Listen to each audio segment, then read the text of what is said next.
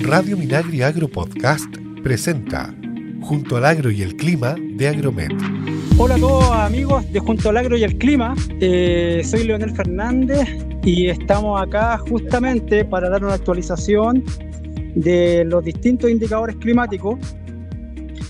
Vamos a partir eh, lo primero con la acumulación de los grados día hasta la fecha. Bueno, este es un indicador que nosotros lo, le hacemos seguimiento desde el primero de julio hasta el treinta de abril.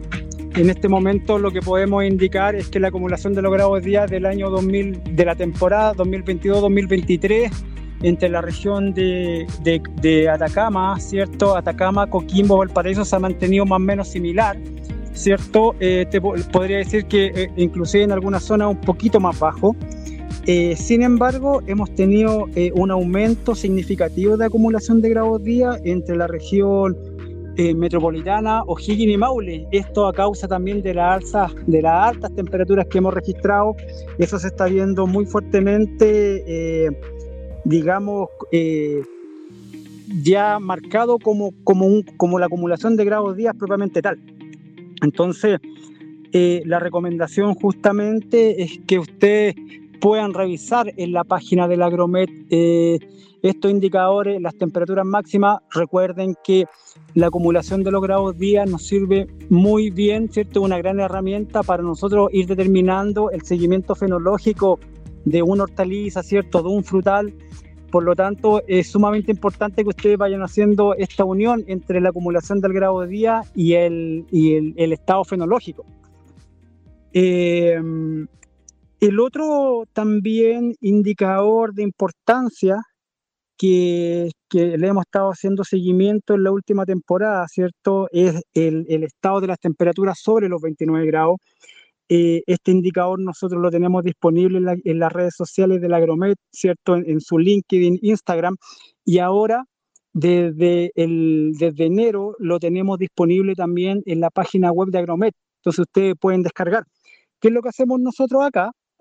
Vamos realizando un conteo de los días donde la temperatura superó los veintinueve grados, ¿cierto? Como estrés para la planta.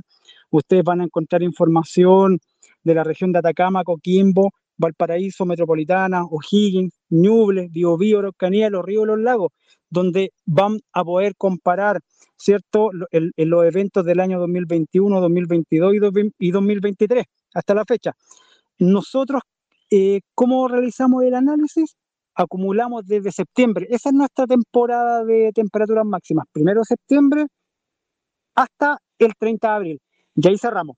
Ahora, eh, bueno, todos han, se, hemos han dado cuenta acerca de la, de la alza de temperatura que nosotros tuvimos en el mes de diciembre, ¿cierto? Eso también produjo un aumento de, de las temperaturas máximas y las mínimas. Tuvimos un aumento significativo en la acumulación de grados día, pero el, tuvimos un diciembre que fue muy, muy cálido, y en algunas localidades de la región metropolitana de los treinta y un días tuvimos veintiocho con temperaturas sobre veintinueve. Si nosotros eh, eh, analizamos los gráficos, ¿cierto? Estos días, esta acumulación desde el primero de septiembre, la región de Atacama, la región de Coquimbo y la región de Valparaíso hasta la fecha se mantienen más o menos similares en, en, entre la temporada veintiuno veintidós y la veintidós veintitrés. Sin embargo, ya en la región eh, metropolitana, O'Higgins y Maule, uno puede ver que En la, en la acumulación de la temporada dos mil veintidós, ¿cierto? Hasta, el, hasta ahora, hasta el dos mil veintitrés, ya llevamos un aumento eh, en, en la mayoría de las estaciones del Agromet. ¿Eso qué significa? Por ejemplo, en la estación que nosotros tenemos en la localidad de Colina, en el año dos mil veintidós llevábamos, llevábamos ochenta días, digamos, sumados desde el primero de septiembre hasta la fecha, y ahora en el año eh, dos mil veintitrés ya llevamos eh, casi los noventa. En, me voy un poquito más al sur, en, en, en el caso de Lo Herrera, que esto es San Bernardo, cincuenta eventos en el año dos mil veinte, o sea, disculpen, dos mil veintidós, llevamos sesenta en este momento en el año dos mil veintitrés. Si me sigo corriendo más hacia el sur, por ejemplo, localidades como Codegua, ya vamos eh, superando los noventa días, ¿cierto? En temperaturas sobre veintinueve grados como número de eventos. Eh, eh, San Vicente Tahuatahua teníamos setenta eventos hasta la fecha, vamos, vamos ya en, en ochenta. Entonces, todavía eh, eh, es, un, es un valor, digamos, que se mantiene constante por las características que hemos tenido este verano, y, y es muy difícil que, que, nos, que vayamos a la baja. Entonces es sumamente importante que ustedes también tomen los resguardos, sobre todo para lo que tiene que ver con riego por las altas temperaturas, también con, con, con lo que tiene que ver con, con el resguardo de animales. Entonces tienen que tener mucho ojo con eso. Recuerden que el detalle de esta información que yo les estoy entregando se encuentra en la página web doble u doble u doble u punto agromed punto c l, la Red Agroclimática Nacional. Así que Eh, por favor, revísenlo. Nosotros todas las semanas estamos actualizando.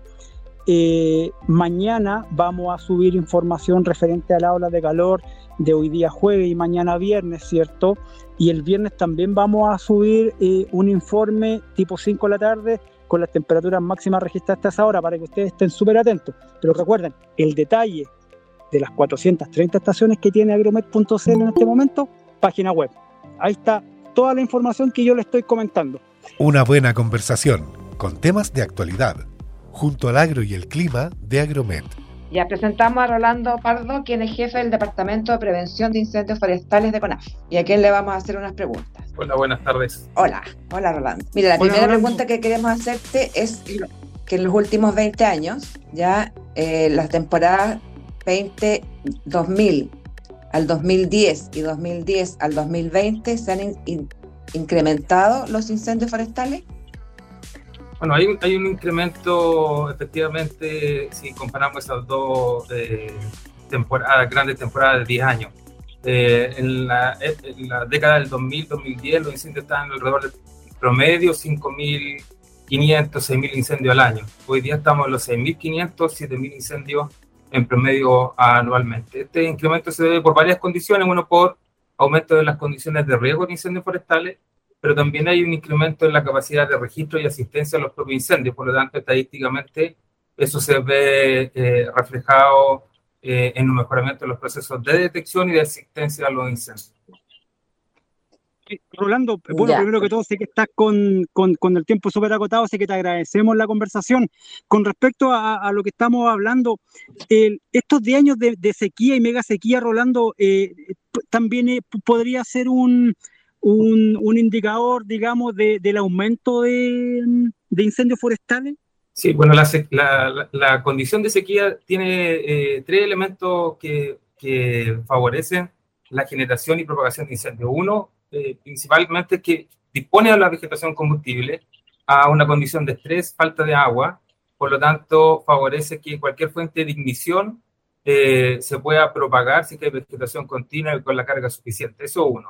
Segundo, eh, la sequía también afecta la disponibilidad de uno de los recursos principales para el combate de los incendios forestales, que es el agua en distintas fuentes, ya sea río, estero, lagos, lagunas, y que se ha visto disminuido eh, esa disponibilidad a lo largo del territorio eh, durante los últimos años. Y tercero, bueno, la, la mega sequía también influye eh, en las condiciones eh, de, de, de concentración del combustible en, la, en las distintas eh, capas de eh, superficie, intermedio, en la parte aérea de la vegetación. Cuando una especie está estresada, tiende a botar Eh, aquellas que son menos vitales, como las puntas de las hojas, la punta de las ramas. Y cuando hay continuidad de esta vegetación, esta, esta pérdida de la vegetación queda entramada en estas ramas continuas y, y queda obviamente una disposición de combustible que cuando llega el fuego se propaga eh, por esa parte eh, y con una intensidad mucho mayor que lo históricamente registrado.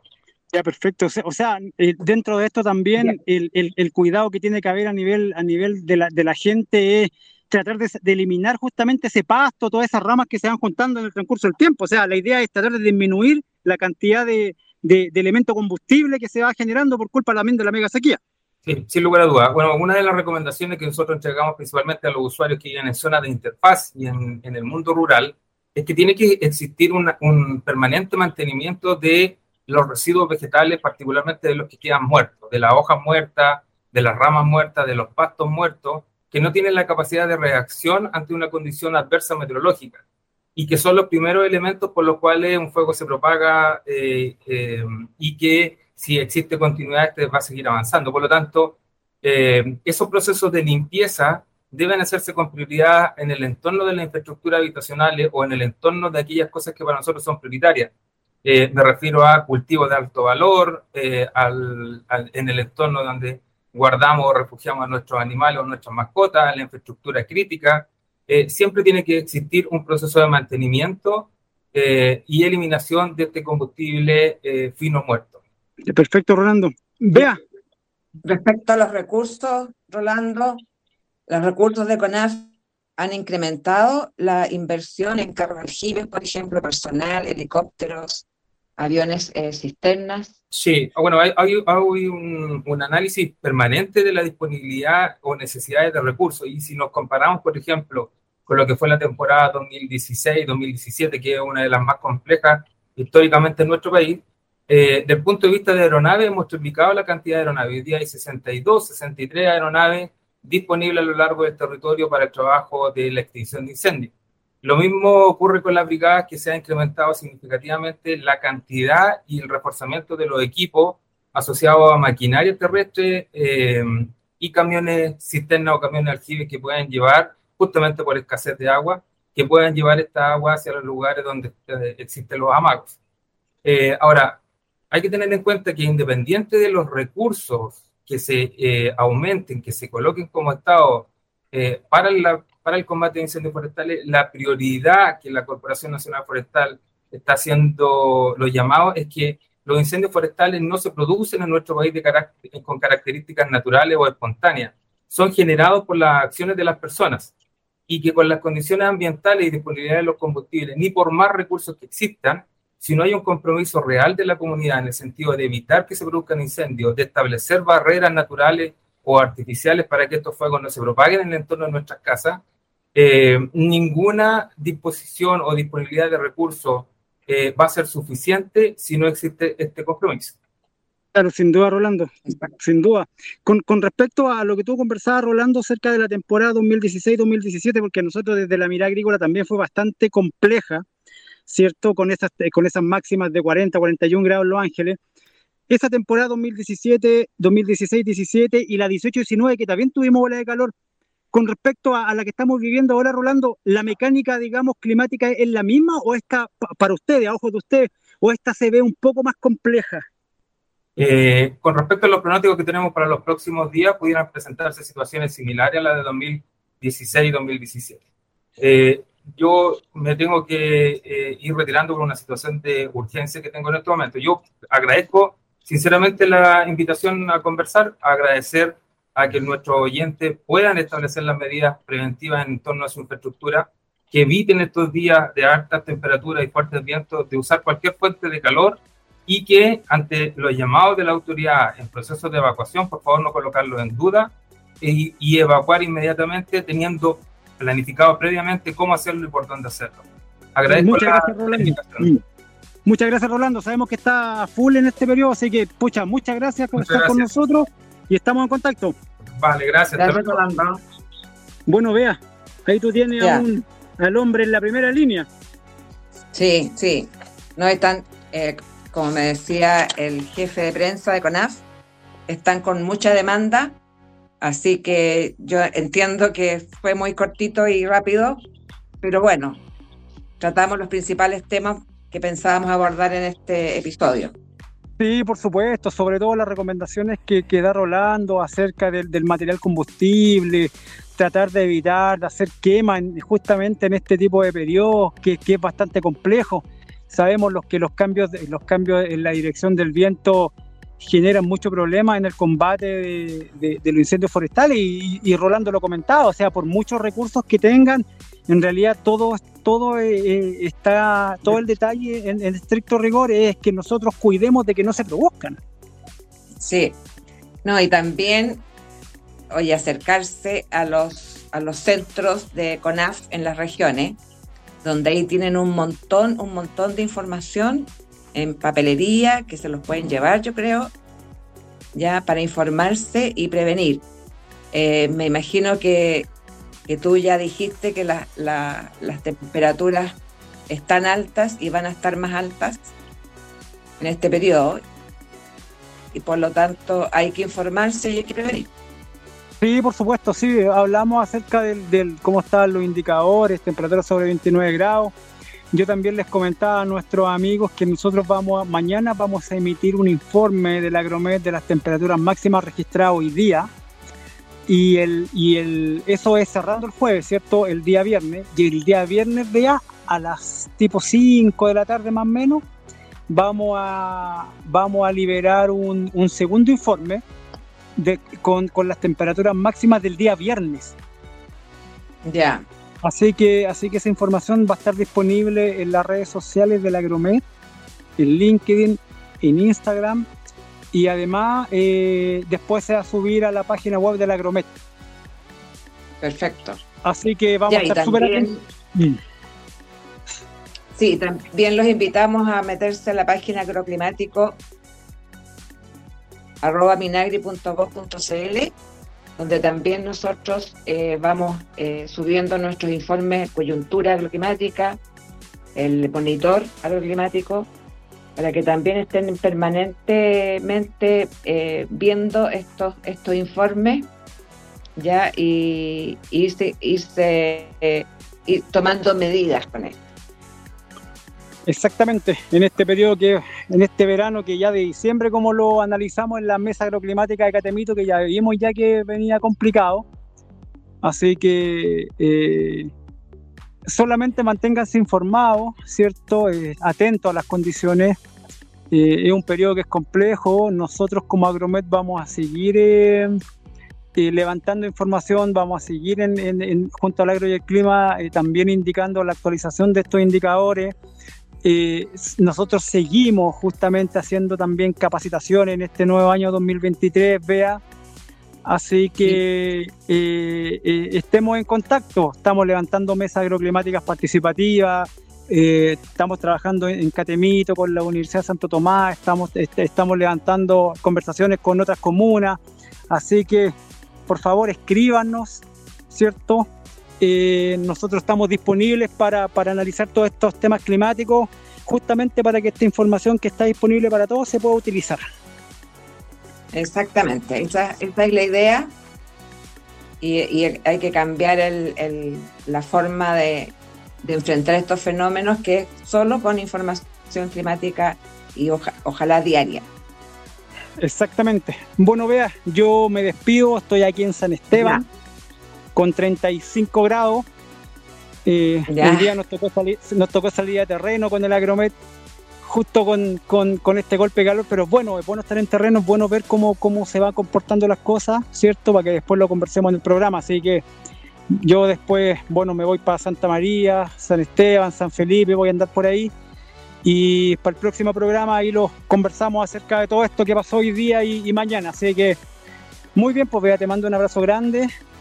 Y, y usted cierra el programa. Y ya nos vamos despidiendo entonces. Sí, exactamente. Usted tírese su... Haga, haga el cierre, por favor. Ya, pues entonces nos vemos en la próxima. Vamos despidiéndonos. Ojalá esta información les haya sido útil.